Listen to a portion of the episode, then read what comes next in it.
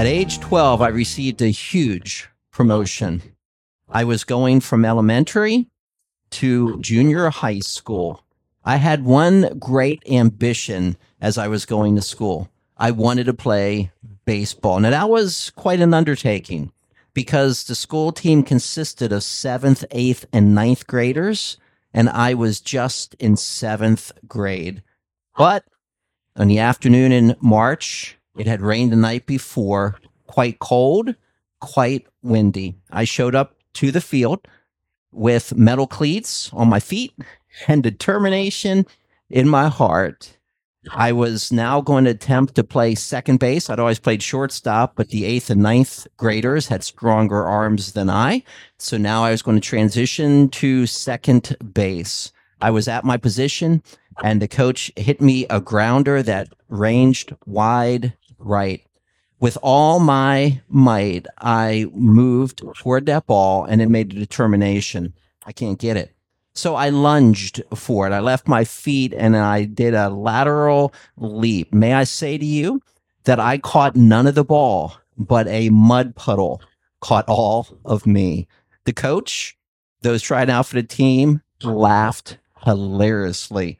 Uh, they enjoyed my moment. But may I say, with dirty shirt, grimy pants, I made the baseball team, one of only three seventh graders. My zeal had earned me a spot on the team.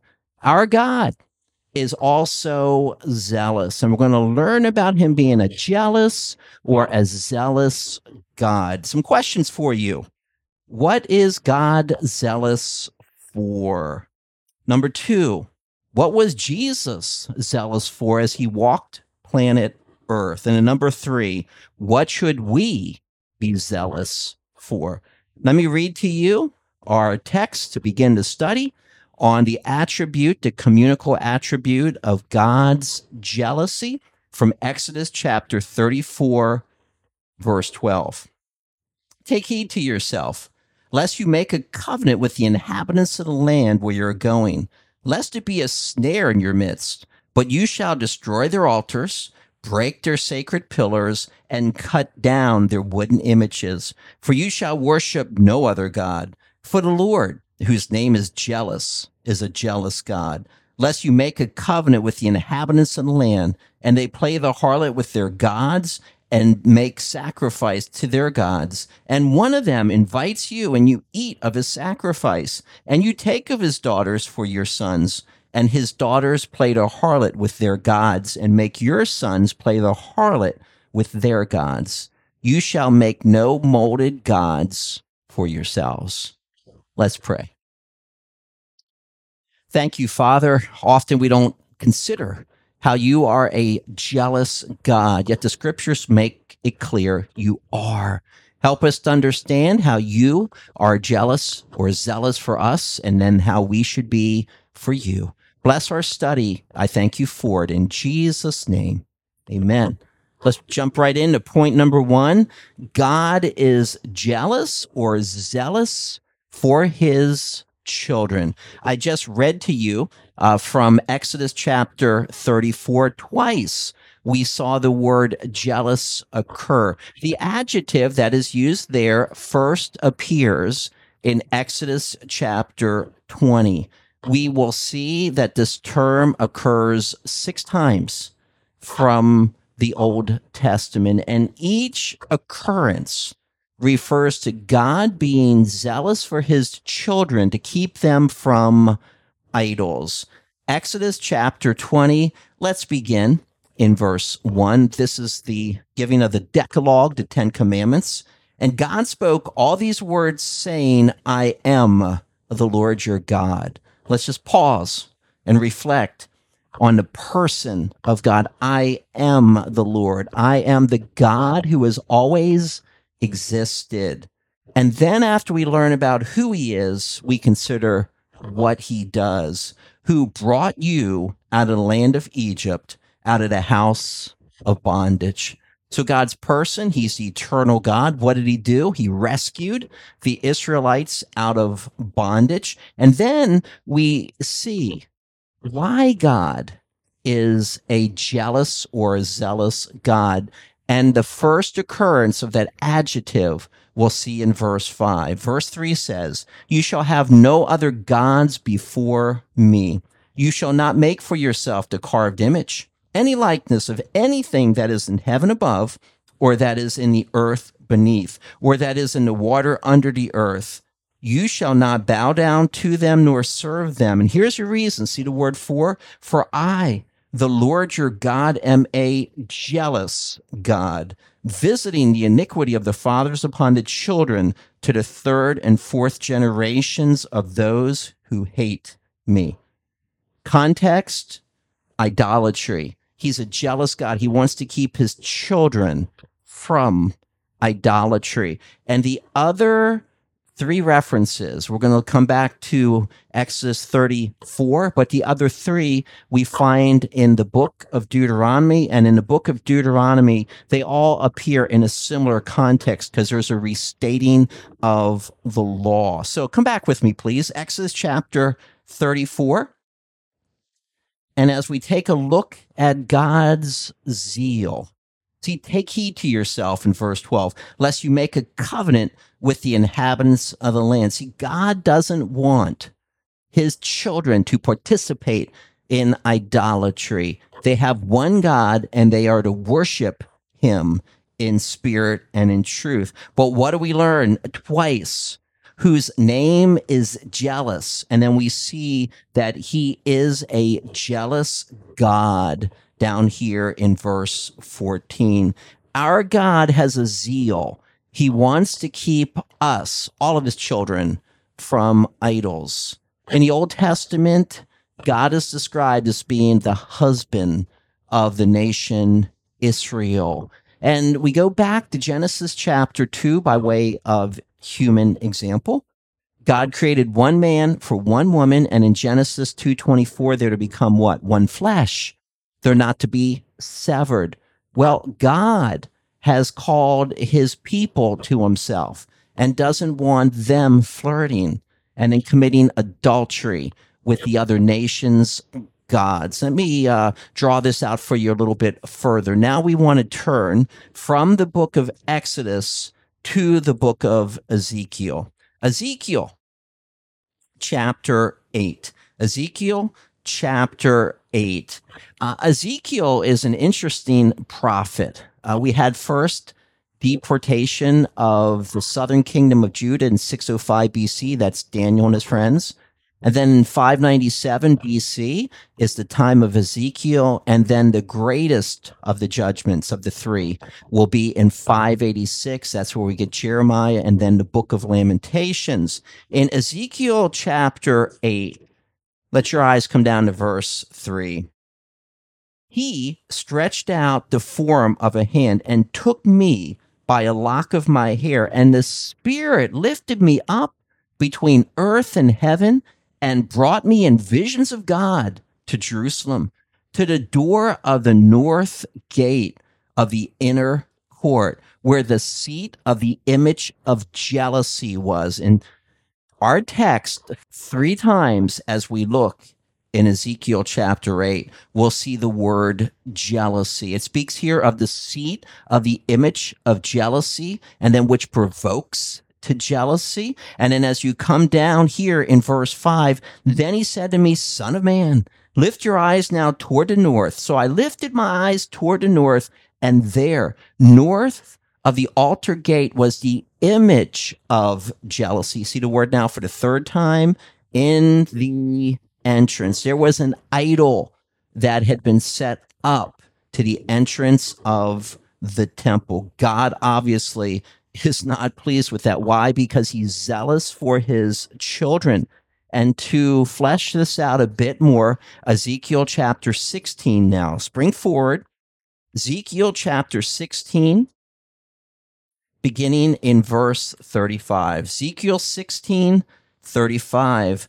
Now then, O harlot, see, The implication the Israelites have now latched on to other gods. Now then, O harlot, hear the word of the Lord. Thus says the Lord God, because your filthiness was poured out and your nakedness uncovered in your harlotry with your lovers and with all your abominable idols and because of the blood of your children which you gave to them.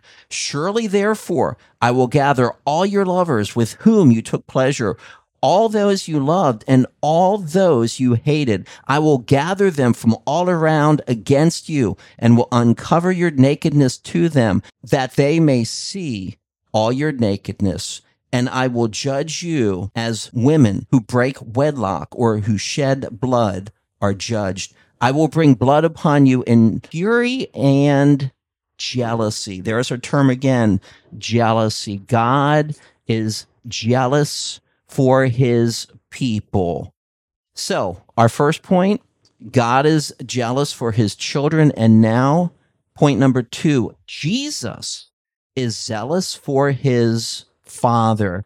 We want to go to a temple cleansing that occurs at the beginning of Jesus's ministry. The synoptic gospels record a similar cleansing, a different one, but it happens at the end of his ministry. John chapter 2, down to verse 13. Now, the Passover to Jews was at hand, and Jesus went up to Jerusalem. He was an obedient Jew. Deuteronomy 16 16 gave the command that all Jewish males had to attend three different feasts a year. One of those that's cited Passover. And he found in the temple those who sold oxen and sheep and doves and the money changers doing business. Money changers, you could translate that to cut smaller. The Israelites who traveled there would need the temple tax. So if they didn't have the right coinage, they would need to have someone exchange that. They also would need animals for sacrifice what happened? These individuals made a huge profit, and Jesus is not pleased. How do we know he's not pleased? Verse 15. When he had made a whip of cords, he drove them all out of the temple with the sheep and the oxen and poured out the changers' money and overturned the tables. And he said to those who sold doves, take these things away. Do not make, catch the word, my. Notice how he personalizes this, my father's house, a house of merchandise. Then his disciples remembered that it is written, to quote from Psalm 69 in verse 9, zeal for your house, see the father's house, has eaten me up. So this is a temple cleansing, but we see Jesus's zeal, zeal for your house has eaten me up.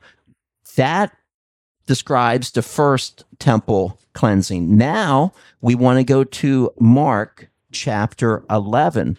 And Mark, as well as Matthew and then Luke, gives detail on the second or latter cleansing. Mark chapter 11. And now we want to begin in verse 15. So they came to Jerusalem. Then Jesus went into the temple and began to drive out those who bought and sold in the temple, and overturned the tables of the money changers and the seats of those who sold doves. And he would not allow anyone to carry wares through the temple. Then he taught, saying to them, is it not written? And the quote here is from Isaiah 56 in verse 7. Is it not written? Notice how Jesus now personalizes this to himself. See, earlier back in John, it was his father's house. It was your house or my father's house. Now it's my house. My house shall be called a house of prayer for whom? All nations. See, these gross violations were occurring most likely in the court of the Gentiles. The Jews were to be a light to the nations. They were to be a light to the Gentile people. But now they're more interesting in profiting than being a witness. My house shall be called a house of prayer for all nations. But now a quote from Jeremiah chapter 7 in verse 11. But you have made it a den of fees. Now, I think it's important enough to go back to Jeremiah chapter 7 to get the context so you can see how it connects with the latter temple cleansing. Back to the book of Jeremiah chapter 7. In verses 1 and 2, we have Jeremiah the prophet that God stations at the entrance of the temple. And he obviously is going to communicate God's displeasure to the nation because the nation is about to be judged severely by the Babylonians. So now, verse 4 do not trust in these lying words, say. Now, before I read the words, observe the temple of the Lord is repeated three times. Why? The Israelites were superstitious now. Instead of believing in obeying the God who inhabits the temple, they thought it was just the temple proper that protected them. So, three times, do not trust in these lying words saying, the temple of the Lord, the temple of the Lord, the temple of the Lord are these. Down to verse 11. Has this house, which is called by my name, become a den of thieves in your eyes? Interesting quotes Isaiah 56 about the witness to the Gentiles and then here, what does the temple become? A den of thieves. Both play into the latter temple cleansing, but we see the zeal of the Lord Jesus Christ. So God is jealous or zealous for his children, number one. Jesus is zealous for his Father. That is number two. And now our third and final point zealously serve God. Zealously serve God. Again, we're doing the communicable attributes, those attributes that belong to God, but that he desires us to imitate. So zealously serve God. In the New Testament, the word for zeal means to bubble or to boil. For instance, in Romans chapter 12 and verse 11, Paul writes to the saints and says, Be fervent, that's our term, fervent to boil or to bubble in spirit, serving the Lord. I want to give you two examples that I think stand out concerning the zeal that God's children are to exemplify. Uh, the first one is found over in the book of Acts, Acts chapter 18, looking at the character of Apollos. Acts chapter 18. And we want to pick up the account down in verse 24. And I want to point out three key words that I would give to you, all beginning with the letter L. The first one characterizing Apollos is that he is learned. Learned. We see this in 24 and 25. Now, a certain Jew named Apollos, born at Alexandria, an interesting location, Alexandria, Egypt.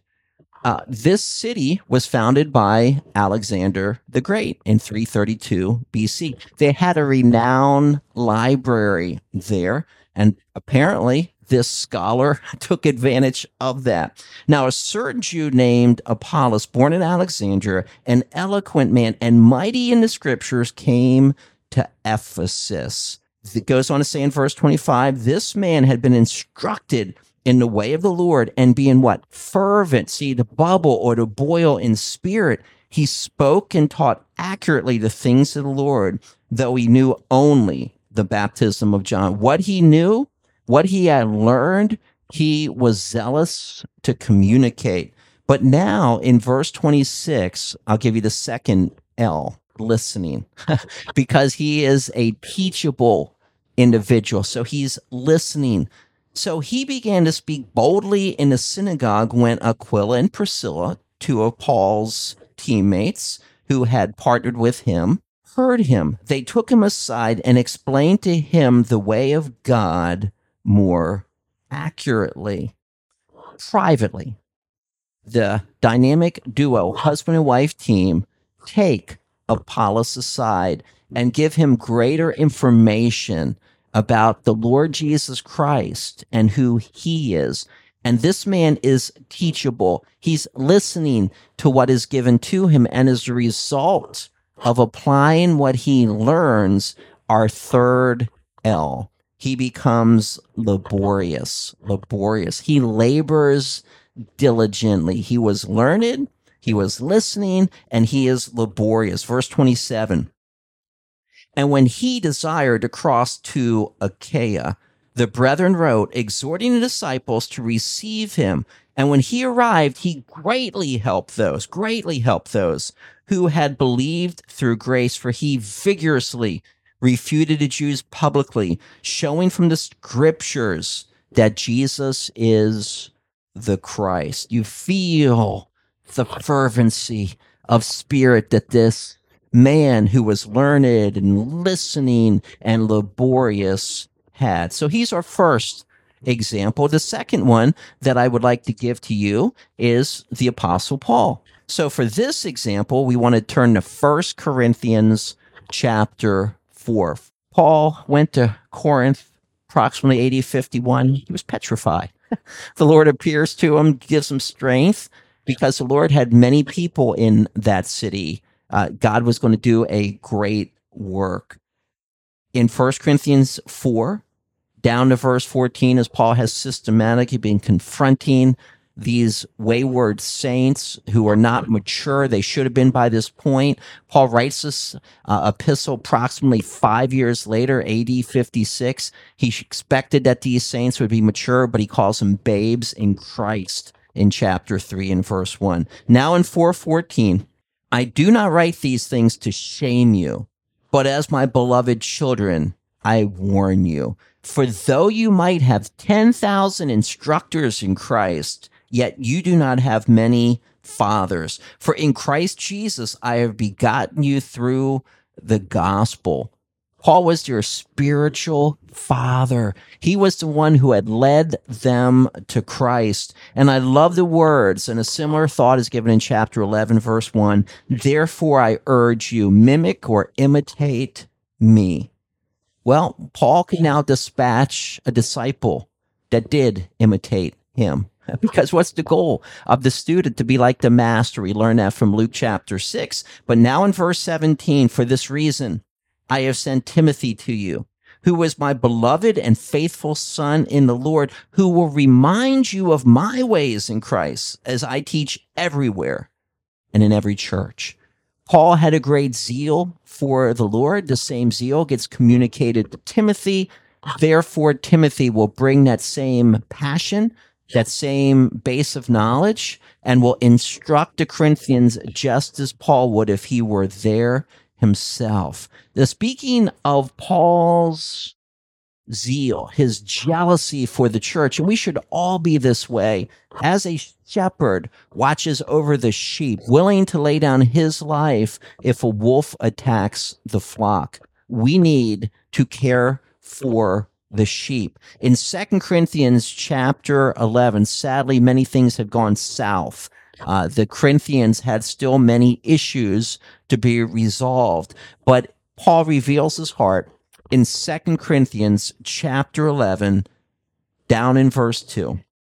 For I am jealous, catch the word, I am jealous for you with a godly jealousy, for I have betrothed you. See, that's more than an engagement, it's an official uh, contract made between parents and that there is a wedding that takes place. A marriage actually literally uh, took place with the contract, although the couple did not live together for a year. For I have betrothed you to one husband that I may present you as a chaste virgin to Christ. The apostle Paul wanted to keep these children of his away from false teachers, false apostles, away from idolatry. And he is zealous for them. And in closing, I'd like you to go with me, please, to the book of Revelation. The book of Revelation. Jesus is evaluating seven churches in Asia Minor, Western Turkey. He is walking in the midst of the church. He is looking at each one. He will make an assessment on how they were doing spiritually, and he'll give certain pronouncements uh, as he then reveals what is really going on, not just the appearance of the church, but the heart matters that are transpiring. And in chapter three, we learn about the church of Laodicea and a little bit of background. In approximately AD 60, these individuals had experienced in their community a horrific earthquake. Instead of having the government who offered assistance to rebuild, they said, We don't need your help. We can do these things ourselves. And it shows their independence. They are independent, but sadly, they became independent from Christ, and it was not good for them. So in verse 14, and to the angel of the church of the Laodiceans write, These things says the Amen, the faithful and the true witness, the beginning of the creation of God. I know your works. And then Jesus Christ lays them out. In essence, he shows how their hearts have drifted far from him and that they needed to repent and they needed to get back to loving God as they initially had done. Verse 19, look at the words of Jesus. As many as I love, I rebuke and chasten. God's love for these saints. And by the way, I think they were saints. They were a lampstand. They were a true witness. Yes, they had deviated from the truth, but the Lord chastens whom he loves, and he loves these people. We learn that from Hebrews chapter 12 about the father, earthly, chastening the child he loves. And in the same way, the father, heavenly father, chastens his children who go in the wrong direction. As many as I love, I rebuke and chasten. And notice here, therefore, be zealous. See, get back to your zeal for me and repent the Lord Jesus is the one standing at the door knocking, not for salvation, but for fellowship.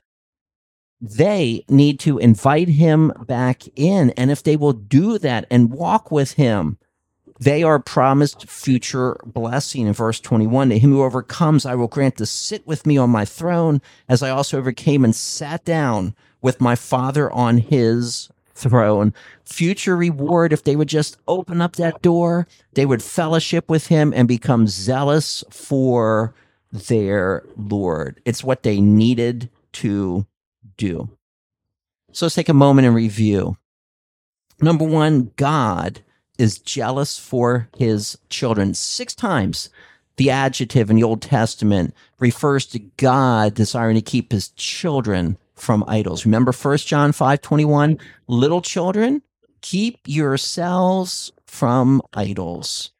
An idol is sort of like a proper noun. It can be a person, place, or thing, anything that sits on a throne of your heart instead of the Lord Jesus. So God is jealous for his children. But then what did we learn? Jesus is zealous for his father.